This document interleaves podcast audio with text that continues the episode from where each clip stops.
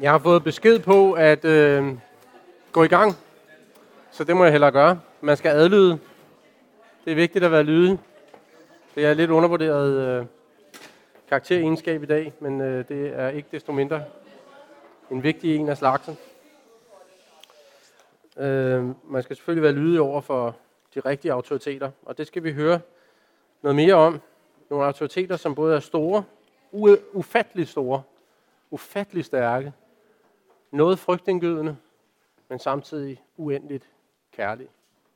Lad os bede sammen. Kære Gud og far i himlen, åbn vores hjertes øjne, så vi må se en fli af, hvem du er. Åbn vores hjerter og gør noget ved dem. Følg rundt på det der mærkelige univers, som vi, øh, som vi nogle gange får lavet derinde. Driv øh, frygten for mennesker ud med frygt for dig. Du som er så meget større end et hvert menneske. Driv jagten på anerkendelse og gevinster fra andre mennesker ud med jagten på anerkendelse og glæden over kærligheden fra dig. Som vi læser i beretningen om Noah og søndfloden, som vi læser i hele Bibelen, og som enhver, der vandrer med dig, kan få lov at erfare. Amen. Øh, nu snakker jeg lidt med Kenneth her i øh, pausen om gamle venner. Nej, undskyld, Kenneth. Det er fordi, jeg skal snakke om Kenneth. Med Peter. Jeg skal snakke om Kenneth. Jeg snakker med Peter i pausen om gamle venner fra København. Og en af, vores, øh, en af mine, mine oplevelser fra gamle dage i, øh, i København, det var, at jeg var på leg, og undskyld, man skal lade være med at prøve at sige noget på Bornholm, til Bornholmer og på jysk. Ja, pinligt. Godt, mine børn ikke er her. Øh, hvad hedder det? Jeg var på lejr på noget, der hed øh, Jonstervang, og lige ved siden af det der Jonstervang, som ligger nede af Ballerup, en forstad til København, der var der en spejderlejr. Og de der spejder, dem havde vi nogle gange sådan med, at, øh, at, at, at der var sådan lidt, øh, der var lidt krig på kniven. Sådan er det bare. Der er altid dem og os, ikke? Meget fromme, gode kristne børn. Øh, de var sikkert også kristne spejder eller sådan noget, men det var ikke Luthers mission, så det var, det var helt sikkert forkert. Øh, og de var sådan lidt større end de fleste af os. Og på et tidspunkt så havde vi sådan en konfrontation ude i tykningen af skoven, lige på grænsen mellem de to lejre. Og en af de der øh, spejder tog fat i mig og sagde, du ved, nu tager vi ham med, og øh, så gør vi et eller andet ved ham. Ikke? Det stod hen i det uvisse. Det var det mest befordrende for frygten, eller også så var det bare, fordi han ikke rigtig vidste, hvad de skulle gøre med mig. Og så, øh, så stod han der med armen sådan rundt om halsen på mig, og i starten så blev jeg, øh, altså, så modig var jeg heller ikke, så, øh, og fordi, at, altså, min hals var sådan i, i, i højde med hans arm, så jeg synes, det var berettiget frygt, jeg havde der. Og så, øh, men på et tidspunkt, så begyndte jeg at smile lidt. Øh, og så var jeg ikke bange mere. Hvorfor det? Det er fordi, jeg så noget. og det jeg så, det var, at fordi han hed mig over på den side, hvor jeg sådan stod med front mod vores, den der lille flok af snotunger, som vi var. Men så bag ved, ved kransen af snotunger, så så jeg sådan en stor mørk skikkelse komme gående op imod os. Uh, Kenneth Holm, jeg ved ikke, hvor mange af jer, der, der kender ham. Han er meget høj. og, og dengang var han meget stor. Og det var min Kenneth. Og så var jeg ikke bange mere. Og det kom jeg til at tænke på, da jeg hørte historien om Noah her. Fordi jeg, jeg tror ikke, der var noget galt med Noahs øjne, selvom han var 600 år. Ellers havde det været svært at bygge arken i hvert fald. Og finde ud af, hvilke dyr, der skulle med. Så han så alle mennesker. Han så godt mennesker. Og, og, og, og det kan også godt være, at der var frygt i hans hjerte. Frygt for deres dom. Frygt for, hvad de kunne gøre ved ham. Eller kunne finde på. For der var ondskab. Det var kaos. Det var, det var korsetlejre, det her, på hele jorden. Det var Gulag, ølejren fra Sovjetunionen. Det var Maos udryddelseslejr på hele jorden.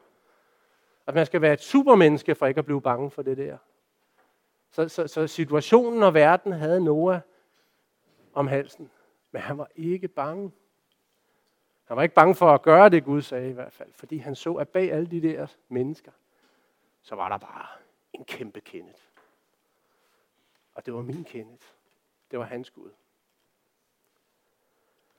Vi kan ikke tage os sammen til ikke at være bange for mennesker. Og det er svært at lukke øjnene for de mennesker. Den, den dom, vi frygter fra dem. Hvad synes de om os? Vi er uunderlige på en eller anden måde. Nogle af os mere end andre. Det, det medgiver jeg gerne. Men, men det er lidt underligt noget af det, vi tror på i vores tid, i vores sammenhæng. Og vi kan blive bange for, hvad andre mennesker siger om os. Måske især som ung, men sådan set også som gammel. Jeg har det stadig sådan. Det er ikke sådan, at jeg praler med Jesus i kantinen. Hvorfor ikke? Han har givet mig alt. alt, hvad der er virkelig godt i mit liv, det kommer fra Jesus. Hvorfor praler jeg ikke med ham? Fordi jeg er bange for mennesker, de der små mennesker. Og så kan jeg skamme mig over det, og jeg kan prøve at tage mig sammen. Men det, jeg egentlig har brug for, det er at se Kenneth komme gående. Det er at få et syn af Gud og se, hvor stor han er. Det bringer ligesom tingene lidt i perspektiv. Og jeg kunne godt tænke mig at bringe tingene lidt i perspektiv, bare med et aspekt af Gud. Et af mange aspekter af Gud. Nemlig, hvor stor han er i det, som han gør i skaberværket. Jeg vil bare lige give jer et eksempel her. Fra jorden til solen, der er der 150 millioner kilometer. Plus minus. Det er noget af det, jeg gerne ville have tegnet for jer, men det må I prøve at forestille jer. 150 millioner kilometer fra jorden til solen. Hvis vi lader et, et enkelt stykke papir her, det er cirka 0,1 mm tykt. Det repræsenterer 1 kilometer. Og så, så vi lagde 150 millioner stykker papir oven på hinanden, så vil vi få en bunke af papir, som er to gange Mount Everest cirka. 15 kilometer. En bunke af papir, det, så langt er der bare fra jorden til solen. Så siger man, at, øh, og jeg tror på, at det, at det er rigtigt, at i, øh, i vores galakse, det, noget af det yderste, vi, vi, vi ved det jo ikke, men vi har øh, en øh, teori om, at i ydersiden af vores galakse, der er noget, der hedder ortskyen. Og fra vores solsystem og ud til ortskyen, der er der 15 billioner kilometer. Igen, hvis vi tager papirerne oven på hinanden, så vil de være et, så vil det få en stak, der er 1500 kilometer høj. Hvis hvert stykke papir repræsenterer en kilometer. Så langt er der fra vores solsystem til ortskyen. Den her ortsky, den er i ydersiden af vores galakse, som er Mælkevejen. I Mælkevejen er der cirka 3-400 milliarder stjerner, ligesom solen. 3-400 milliarder.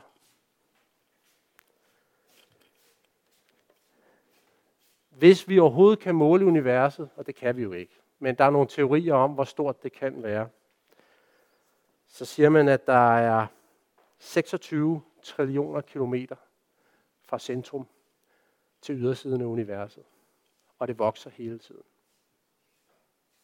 Fordi Gud satte det i gang. Det her univers, det bruger Gud ikke hele sin vægt på at bære op. Han bruger ikke engang sin hånd på at holde det. Han bruger ikke engang en finger. Han bærer det med sit mægtige ord.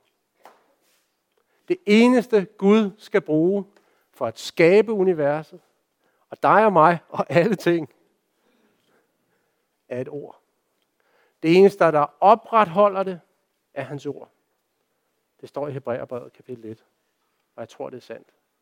Og alt, hvad der er sket i verdenshistorien, vidner om, at det er sandt. Så stor er Gud. Så stærk er Gud. Hvad er det fornuftige? Er der frygte mennesker? Er der frygte kolleger? Er der frygte, hvad de andre siger i menigheden eller andre steder? Eller er der frygte ham? Stole på ham? Indret os efter ham? Er det fornuftigt, at han skal passe ind i mit verden? Eller jeg skal passe ind i hans? Det er ufatteligt stort. Det er ufatteligt stort. Nogle gange så kunne det være godt lige at sætte sig ned, tænke over universet, Tænk over, at Gud han skal bruge et ord på at skabe det, og et ord på at opretholde det. Så stor er han. Og så lige sætte tingene lidt i perspektiv.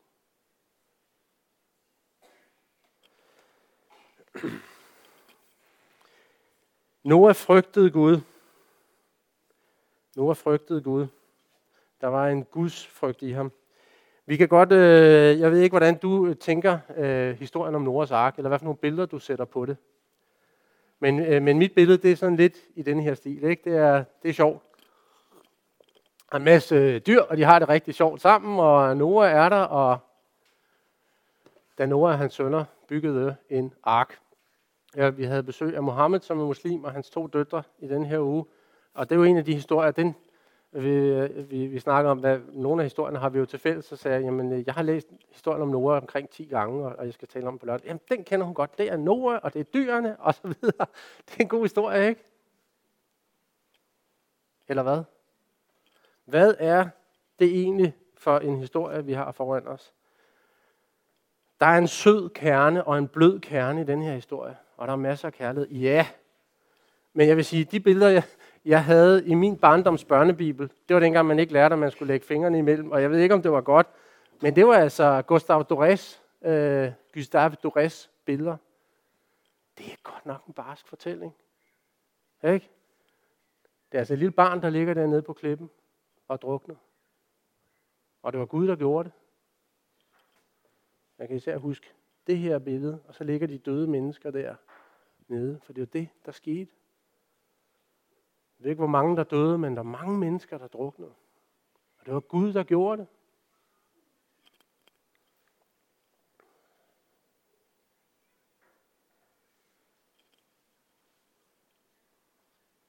Sådan er Gud også.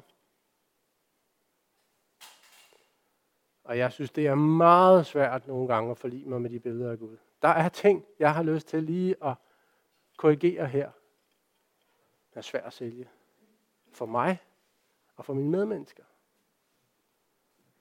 Og så tænker jeg, det må være fordi, jeg er bedre end Gud. Ikke? Jeg er mere kærlig end Gud. Tydeligvis. Eller hvad? Og så tænker jeg, hvis Gud er evig og uforanderlig, så vil enhver tid og et hvert land have et eller andet problem med ham. Fordi et hver tid og et hvert land er foranderlig. En hver tid har noget, man har det svært med, og noget andet, man har det fint med. I nogle mellemøstlige kulturer har jeg lavet mig fortælle, der har man det meget sværere med, at Gud bare tilgiver. Jeg var på besøg i Hersted Vester fængsel. Det er der, hvor man putter dem, der er, har gjort nogle helt forfærdelige ting, både deres børn og familie. Det er nogle af dem, der ender på forsiden af Ekstrabladet. Ikke? Og så skulle jeg holde sådan et øh, oplæg. Københavnerkirken har noget, der hedder øh, fængselsalfa, og så skal man holde sådan et oplæg. Og øh, så tænker jeg, historien om David og Batseba og tilgivelse, det må gå rent hjem. Ikke? altså David, han er, han er utro, han lyver, han får slået en mand ihjel. Så bliver han konfronteret, men så bliver han også tilgivet. Og det er jo det, jeg gerne vil hen til, fordi det er jo en god historie. Ved I, hvad, det, ved I, hvad den primære reaktion var? Han slap alt for billigt. Han slap alt for billigt. Det er det uretfærdigt. Lad være med at antage, at det du har det svært med i den her bog, det er ligesom den ophøjede sandhed. Fordi der er milliarder af mennesker, som har et andet problem med noget andet i Bibelen. Og spørgsmålet er, skal vi virkelig hver især sidde og redigere Bibelen og Gud? Jeg skulle prøve at sige, der er noget vigtigt i det her, som vi skal forstå. Og måske er der noget vigtigt i historien om straffen over ondskab. Korsetlejrlignende til, lignende tilstanden. At, at, at mennesker myrder og stjæler og piner og plager hinanden. Skal Gud bare sidde og sige, jeg tilgiver. Det kan man godt sige, at han skulle. Men det er ikke sådan, han er. Gud straffer synd. Før eller siden før eller siden straffer Gud synd. Det er derfor Jesus han siger, søde Jesus, som vi så før, han siger, I skal ikke være bange for dem, der kun kan slå jer ihjel. Altså, jeg vil være rimelig bange for, hvis nogen vil slå mig hjem. Jesus siger, det skal du ikke være. Du skal frygte ham, som kan sende både din sjæl og dit lægeme i helvede. Og hvem er det? Det er ikke djævlen. Djævlen kan ikke sende mig nogen som helst steder hen. Men det kan Gud. Det har jeg brug for at høre igen og igen, fordi jeg frygter mennesker. Og så kan det være godt at have sådan en lille, jeg er heller ikke særlig god til at huske det, jeg skal bede for, så bliver det det samme hver gang. Så jeg har sådan en lille bog, som jeg har med mig i toget. Det er i toget, jeg har jeg læser i bilen om morgenen, og så øh, beder til Gud. Og så har jeg nogle øh, ting, jeg skal huske for hver dag. Og det, jeg har øh, skrevet om onsdagen, og jeg har lært det udenad, men når jeg skal, så skal sige det, så går det jo helt i skud og mudder, ikke? Så nu læser jeg det i stedet for. Der står sådan her, øh, fra Esajas 51, 12-13 af. Og der, der kunne stå som overskrift, mod latterlig menneskefrygt. Det er mig, der trøster jer. Hvordan kan du da frygte for mennesker, der dør?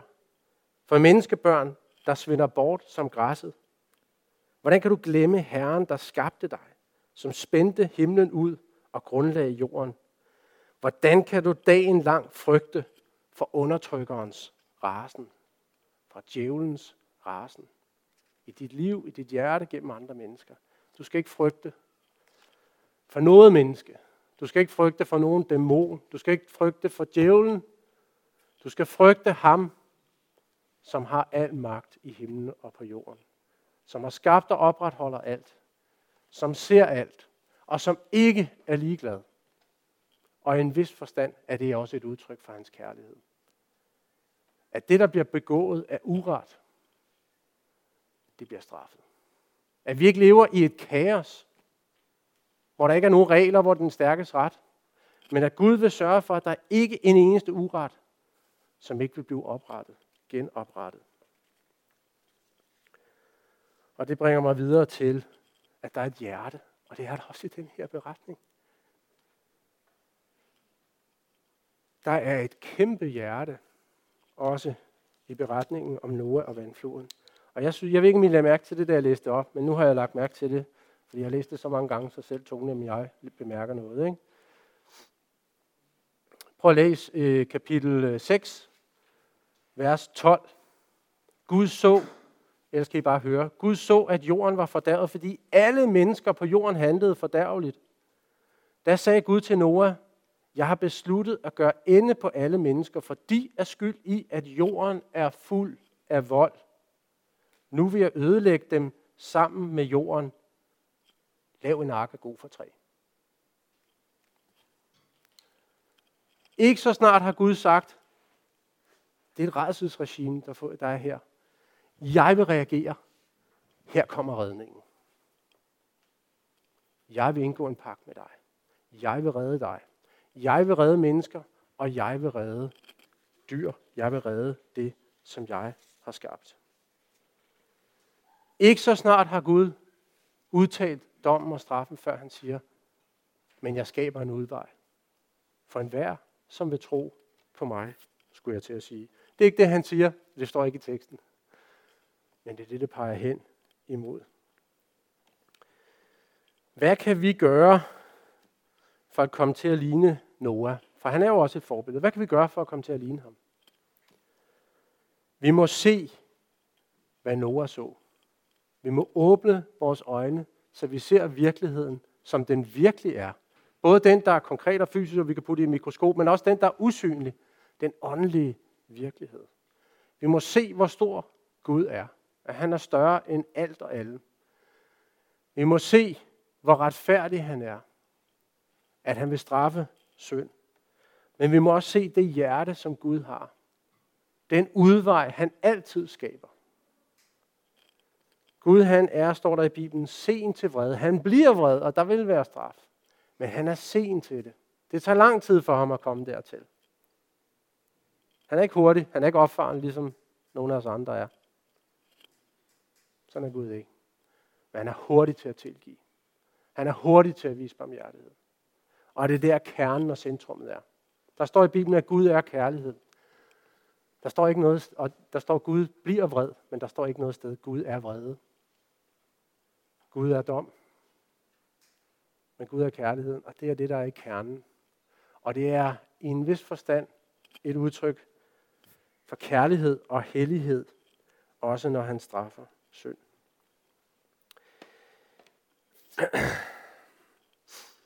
Vi har først og fremmest brug for at se Gud. Men hvad var det også Noah så? som fik ham til at reagere. Kan I huske det? lidt skolemesteragtigt, men det jeg har lært, at man skal aktivere lidt en gang imellem, i stedet for at man bare sidder og siger, er det en god forestilling eller hvad? Hvad var det mere, Noah så? Ja? Lige præcis. I tro så Noah det, som endnu ikke var synligt. Det, der skulle ske. Noah så, at dommen nærmede sig. Og det tror jeg faktisk også, vi har brug for at se. For det gør også noget ved vores hjerte. Og sige, jamen så tror du på trusler? Eller noget? Prøv at høre. Hvis ikke vi skulle vide, at der kommer en dom, og at det er seriøst, og at det må vi på en eller anden måde reagere på, så vil det ikke stå her i Bibelen. Jesus taler om dommen. Han taler meget om dommen. Hvorfor gør han det? Er det fordi, han er sådan en manipulator? Han kan godt lide at skræmme mennesker? Og uh, uh. uh. Eller fordi selv i det er der. Var bare for at redde os. For at advare. For at fortælle os tingene, som de er. Gud er ikke den type far, som ligesom justerer alting ind, sådan, så du kan have det godt. Gud er sådan en far, som fortæller dig tingene sådan, som de er. Så du kan tage bestik af det. Og også i det er der kærlighed. I 2. Peters brev, kapitel 2, der står der, kapitel 2, vers 5, og og det er netop med reference til denne her ødelæggelse, at Peter siger det, om Gud.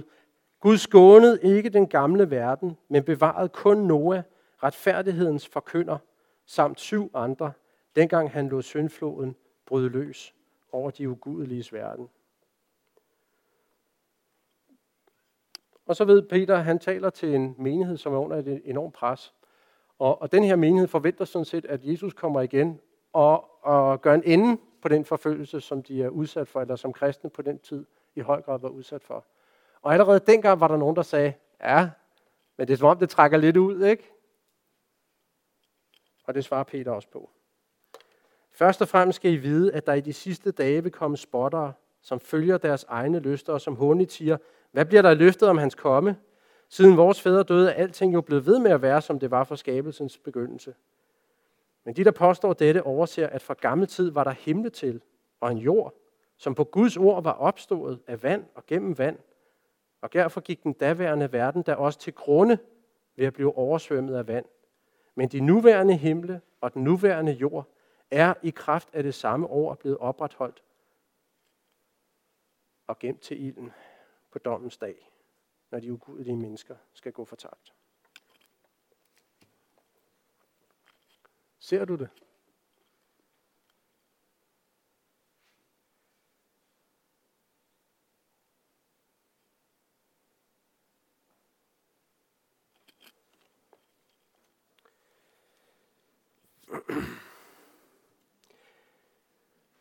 Guds retfærdige dom kommer over alle mennesker.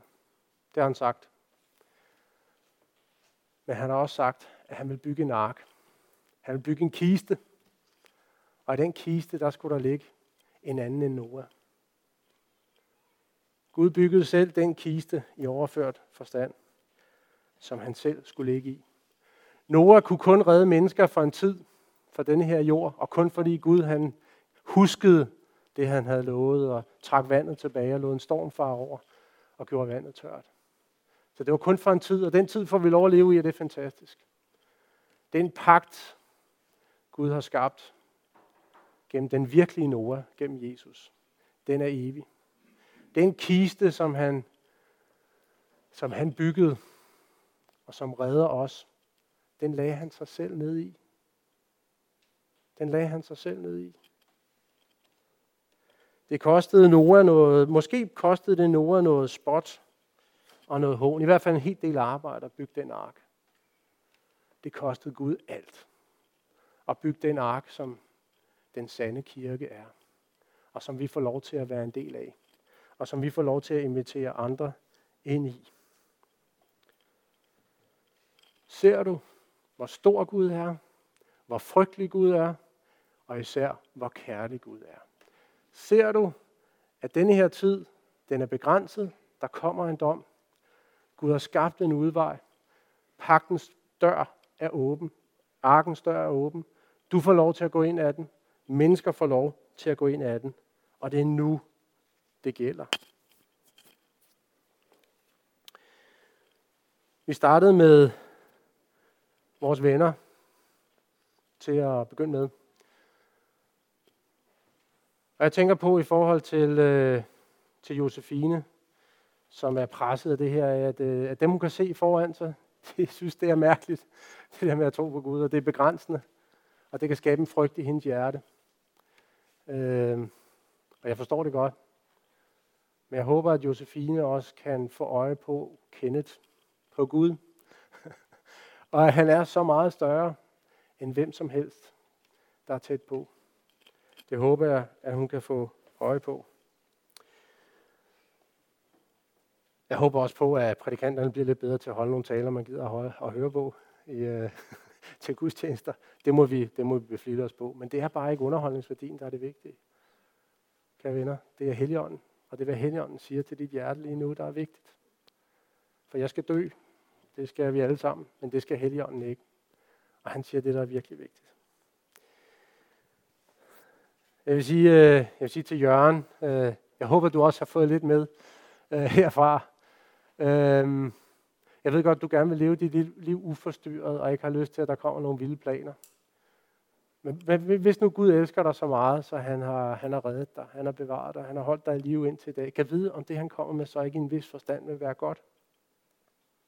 Og du ikke kan stole på ham i det. Og selvom du, han skulle tage noget fra dig, ved at give dig et kald til at ofre noget af det, du er så glad for inde i dit hus, eller inde i dit liv, eller inde i dit job, så har han sagt i sit ord, at Gud lader alt virke sammen til bedste for dem, som elsker ham. Der er omkostninger ved at være kristen. Der er omkostninger ved at følge et kald. Men Gud lader alting virke sammen til bedste for dig. Og til Jytte, der håber jeg også, at, øh, at, du, at, at, at du ligesom har fundet ud af, at du ikke skal tage Guds job. Og det er altså det, I gør, når I bekymrer jer for meget. Det er det, jeg gør, når jeg bekymrer mig for meget. Dybest set er det udtryk for, at jeg vil gerne kontrollere alle omstændigheder omkring mine børn. Ikke? Jeg vil gerne skrive historien, så jeg holder alle vildfarende biler væk. Alle katastrofekærester væk fra dem. Alle dårlige valg i deres uddannelse. Al elendig kritik og dårlige chefer og sygdom. Fordi jeg elsker dem. Men prøv at høre, der er en form for kærlighed, der sætter sig på Guds plads. Og ved I hvad? Den plads tilhører Gud. Det har Gud styr på. Jytte. Han har styr på universet. Han bærer det med sit eget ord. Et ord. Han har altså også styr på, hvad der sker i dit liv. Også i det sidste kapitel af dit liv. Og i dine børns og børnebørns liv. Lad være med at tage hans plads. Den er han meget mere kompetent til at udfylde. Og til Johannes, der vil jeg sige, lad du mærke til, hvor gammel Noah var, da han fik sit livs kald. ikke hvor mange af jer her, der er over 100 år, men øh, så vidt jeg kan se, er det her et godt stykke derfra alle sammen. Noah var flere hundrede år, da han fik sit livs kald. Lad være med at antage, at Gud ikke har et kald til dig, bare fordi du er blevet lidt grå i toppen, eller gold. Gud øh, har planer for dig, og det kan være, at dit livskald ligger foran dig. Det har Gud styr på. Vær åben for det. Det er ham, der lever og virker i dig.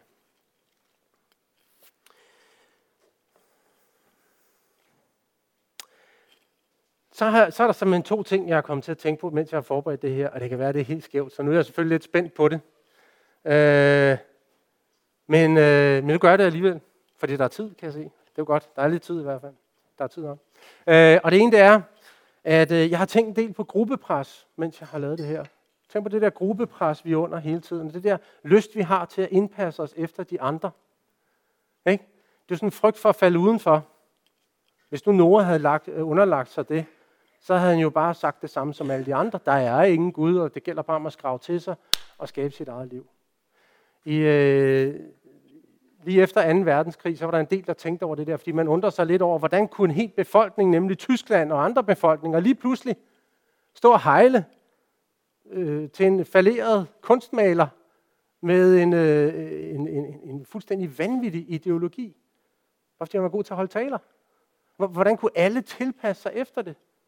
Så meget, så, så når, når, når naboen havde besøg af de der folk i brune skjorter, og væltede det hele og, og slog dem halvt fordæret, så åbnede man ikke engang døren for at sige, jeg er ked af det, eller kan vi hjælpe med noget? Gruppepres. Forfærdelige ting. Og vi lever under det hele tiden.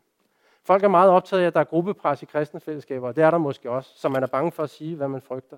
Det er forfærdeligt. Det må vi bekæmpe i vores kristne fællesskaber. Man må kunne komme ud med sin tvivl og sin, sin, sin seksualitet og sin, tanker frit. Hvis der er et sted, hvor der skal være frit og højt til loftet, helt op til himlen, så er det kristen fællesskab. Vi er venner. Vi er bare naive, hvis vi tror, at det kun er herinde, der er gruppepres. Vi lever i konstant gruppepres derude. En forsker, som hed Ash, han vil gerne lave et eksperiment. Han vil se, hvor stærk er denne her kraft. Nogle af jer kender godt til den. Jeg vil vise en lille film, og det kan være svært at høre lyden. Men nu fortæller lidt om den inden, så ser vi det. Det er et kort klip. Han inviterede en testperson ind, som ikke vidste noget om det, og de andre testpersoner, de var med på lejen. Ikke? Og så viste dem, de dem nogle streger. Først en streg, så skulle man vælge ud af tre streger, hvilken af de tre streger er lige med den, du ser her. Og dem, der var med i forsøget, dem, der var instrueret på forhånd, de pegede hele tiden på en af de forkerte streger. Ham, som var uvidende om det. Vi skulle se, om han knækkede, eller om han holdt fast i det, der var tydeligvis sandt. Forstår I, hvad jeg mener? Ellers prøv at se klippet her.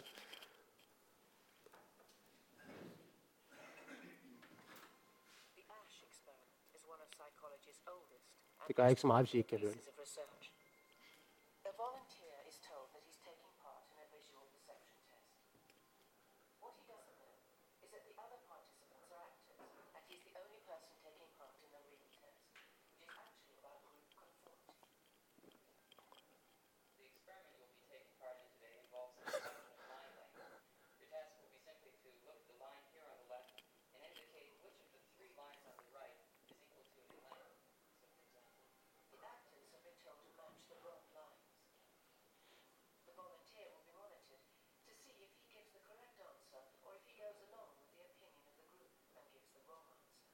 Det er forsøgspersonen.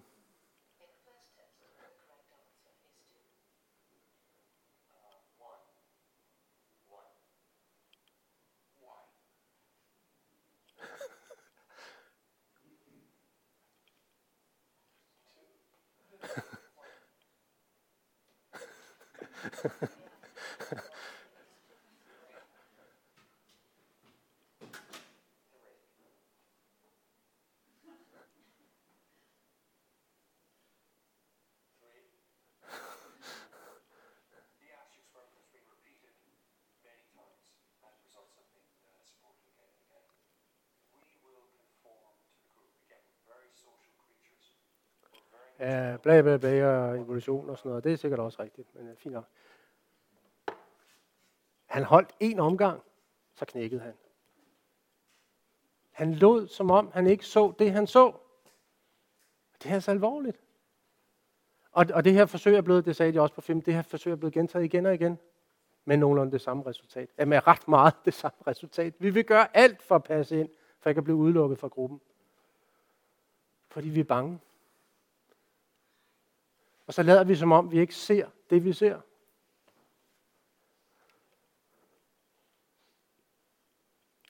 Hvis du har set det, som vi har talt om her, så hold fast i det. Lad være med at knække. Det kunne være dejligt, hvis du kunne få de andre til at se det samme jo. Og det siger Helligånden, at det vil han gerne hjælpe dig til. Hold fast i det, du har set. Lad være med at knække under frygten. Det er ikke dig, der er forkert på den. For du har set det, du har set. Og det Jesus han kalder os til, det er jo ikke at være sådan nogle sælgere, og det synes jeg er så dejligt, det der, han siger. Han siger ikke, I skal være sælgere. Ikke? I skal ud og sælge varen. Det er, det, jeg ved godt, det er et tough sell. Han siger bare, I skal være vidner. Hvad skal et godt vidne i en retssag? Man skal ikke sidde og spille gulvviolin og sige, og så kom der en øh, sølvgrå Porsche, og så øh, skete der din og den. Man skal bare sige det, man har set. Og ved I hvad? Det er det, du er kaldet til. Du skal ikke sige, at du tror noget, som du ikke har set med hjertet. Det er du ikke kaldet til. Du skal ikke bukke under for gruppepres i det kristne fællesskab til at sige, at du har set noget, du ikke har set. Der er frit her. Det er et evangelium. Ikke? Men, men har du først set Gud? Har du set Jesus? Har du set det sandt? Så skal du vidne om det. Så fortæl om det. Hverken mere eller mindre.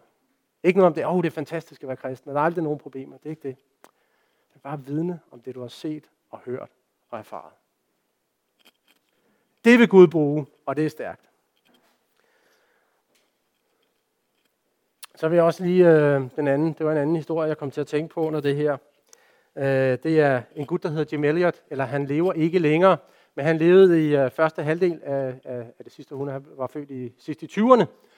Han voksede op på en øh, ganske almindelig farm i øh, Oregon i USA. Han var kristen. Han fik et kald til at tage ud til en øh, bestemt gruppe, og der bliver jeg nødt til at kigge. Huaurani-indianerne i Ecuador. Og øh, han, øh, han tog derud, og han fik kontakt med nogle af dem, og, og øh, begyndte at fortælle dem om Jesus. Og så en af dem, øh, en af dem, han fik kontakt med, løb tilbage til sin stamme og sagde, nu kommer der en hvid mand, og han vil gøre noget forfærdeligt ved os. Og det troede de på, så de slog ham ihjel. Han blev faktisk martyr.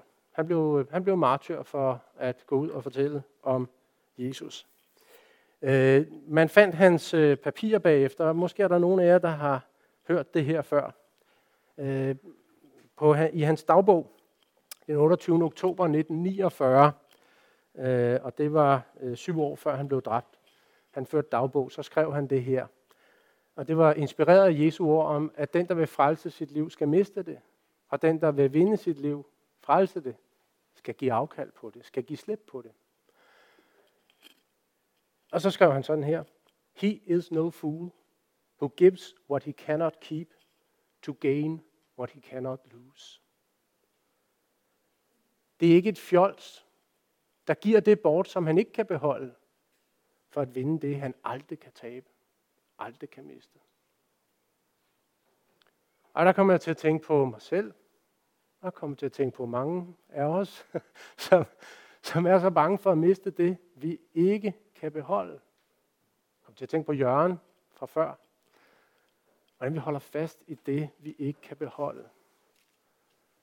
Og nogle gange hindrer det os i at vinde det, som vi aldrig kan miste. Jeg ved ikke, hvad for et kald Gud har til dig, om det, jeg, om det er lige så radikalt som det, øh, som det Jim Elliot fik her. Sandsynligvis ikke. Jeg er ikke sikker på, at vi alle sammen skal alle de der radikale ting. Og, og, øh, og nogle gange er det også en katastrofedrøm, vi har. Sådan, Gud han vil garantere kalde mig til et eller andet, som er meget svært og ubehageligt. Det, det, det, det, det tror jeg ikke. Men hvis du har set det, som vi har talt om her, hvis du har set det, Nora har set, så er det vigtigt, at du tænker på at give slip. Kristenlivet er på mange måder ikke at tage sig sammen. Det er at give slip. Giv slip på det, du ikke kan beholde i dit hjerte. Giv slip på det. Så vil du vinde det, som du aldrig kan miste. Og det sidste billede, jeg kom til at tænke på, det var det, var det her billede, som jeg tit tænker på med Peter. Peter han blev kaldt ud af Jesus på det dybe vand. Det var skide farligt, ikke? Undskyld udtrykket, det må man ikke sige. Øh, sikkert, eller det ved jeg ikke. Øh, han, var, han var ude på dybt vand. Jeg har bare tit tænkt på, det er meget farligere at blive i båden uden Jesus, end at være på det dybe vand med Jesus. Så hvis Jesus er på det dybe vand, der hvor alting kommer på spil, så skal du ud på det dybe vand. For det er det sikreste sted at være. Det er det sikreste sted at være. Så til slut, hvis du har set noget her, hvis du har spejlet dig selv i Noah, måske spejlet dig selv i Jesus, og tænkt, der er et stykke dertil, så bekend. Bekend det for Gud. Bekend det for Gud, som det er. Bekend din frygt. Bekend din blindhed. Bekend din kontrolsyge. Bekend din bekymring. Bekend. Det var det første B. Det andet er bed. Fordi man kan ikke tvinge sig selv til at se noget, man ikke kan se. Det er faktisk noget overnaturligt, der skal til. Har I tænkt over, at Noah vandrede med Gud, inden der var en bibel, ikke engang det gamle testamente, inden der var givet de ti bud. Alligevel vandrede han med Gud. Gud må have vist sig for ham, åndeligt talt, på en overnaturlig måde. Men ved du hvad? Selvom vi har Bibelen, så er det stadig noget overnaturligt, der sker, når vi ser, når vi ser Gud. Det må vi bede Helligånden om at gøre. for det kan vi ikke tage af os selv. Så kan man gøre noget for at stimulere det der syn, ikke? og for at stimulere troen. Og jeg kom til at tænke på noget, som sikkert også er helt upassende, men jeg, holder, jeg, jo, jeg tror jo på, at Liverpool vinder mesterskabet i år. Så blev der stille. Øh, Liverpool det er en fodboldklub i England. øh, og, og, og, og så kan man godt sige, det er godt nok naivt. Det ved jeg ikke. Lige nu ligger de øh, i toppen af rækken. Ikke? Men, men hvorfor tror jeg på Liverpool? Hvorfor tror jeg på Liverpool? Det er, fordi jeg har hørt om dem. Det er, fordi jeg læser om dem. Det er, fordi jeg taler om dem. Det er, fordi jeg synger med dem. You'll never walk alone. og så er det, fordi jeg ser dem. Jeg ser dem, og jeg tænker, hold fast, de er gode. Det er god fodbold, det her. Du kan også høre om Gud. Du kan læse om Gud. Du kan tale om Gud. Du kan synge om Gud og til Gud. Og så kan Helligånden gøre det mirakel, at du ser ham. Og så er du ikke i tvivl. Ikke i dybet af hjertet. Han er den, han, han siger, han er. Han er den største. Han er større end nogen og noget som helst andet. Han er frygtelig, men han er først og fremmest kærlig. Han er forfærdelig god. Og han er ivrig efter at redde mennesker. Så det var det andet. Bed. Bekend. Bed. Og det tredje og sidste. Begynd. Begynd. Du skal ikke vente på, at der kommer en engel fra det høje og ruller en anden plan ud om, at du skal sælge alt, hvad du ejer og tage et andet sted hen. Du behøver ikke vente på det. Det kan være, det sker. Det kan være, det sker i nat. Det kan være, det sker nu. Men start i det nære. Og nu siger jeg nogle ting. Øh, og det kan være, det, det ikke rammer jer, men, men de ting, jeg tænkte på, det var, Noah redde sin familie. Start med din familie. Du har en familie. Det kan godt være, de er... Jeg, jeg, jeg kender en, hvis både søster og forældre er døde. Men de fleste af os, vi har en familie lidt tættere på end, end, end fætter og kusiner. Du har en familie, og især hvis du er mor, så lad være med at være stresset over, at du ikke kan efterleve Jim her, eller andre, Jim Elliot, eller andre. Du har en gerning lige foran dig, det er dine børn. Og det samme gælder dig som er far. Tænk på din familie. Bed for din familie. Øh, fortæl din familie om arken. Vis den. Prøv at vise dem Gud for dem. Og vis dem den åbne dør. Så er der en anden ting, jeg tænkte, det er, at der var kaos, da Noah var der. Der var kaos på jorden, ikke? Der var ikke andet end vold. Det var, fuldt, det var frygteligt. Og så kom Noah og skabte sådan en lomme af orden. En ark, hvor der var et helle. Så øh, red din seng. Ryd op på dit værelse. Tag ud af opvaskemaskinen. Gør rent. Lav dine lektier. Skab en lille lomme af lydighed over for dine forældre i en verden af ulydighed og oprør. Det kan have evighedsbetydning. Start med dem, du kender. Vis dem, at der er en åben dør ind til arken. Og fortæl dem på et tidspunkt, en dag skal det her høre op, og så skal dit liv gøres op. Hvordan tror du, det kommer til at gå? Start med dem, du kender. Og så kan du åbne dine øjne for det ekstraordinære, hvis der nu kommer et kald, eller står et eller andet i et blad om, at der er nogen, der mangler nogen et eller andet sted. Jamen altså prøv at høre, hvis det er dig, der får kaldet, og du får lov til at gøre det, så vil du vide med 100% sikkerhed, at det er det bedste. Ikke bare for dem, du tager ud til, og de er vigtige, men også for dig. Det kan du stole på. Fordi Gud, han er Gud, og han er kærlig. Han vil ikke kalde dig til noget, som er skævt og forkert. Det kan du stole på. Lad os bede sammen. Kære Gud og far i himlen, tak for, at du er stor, du er stærk og retfærdig, du er frygtindgydende, og du er ærefrygtindgydende, men du er også øh, uendelig kærlig.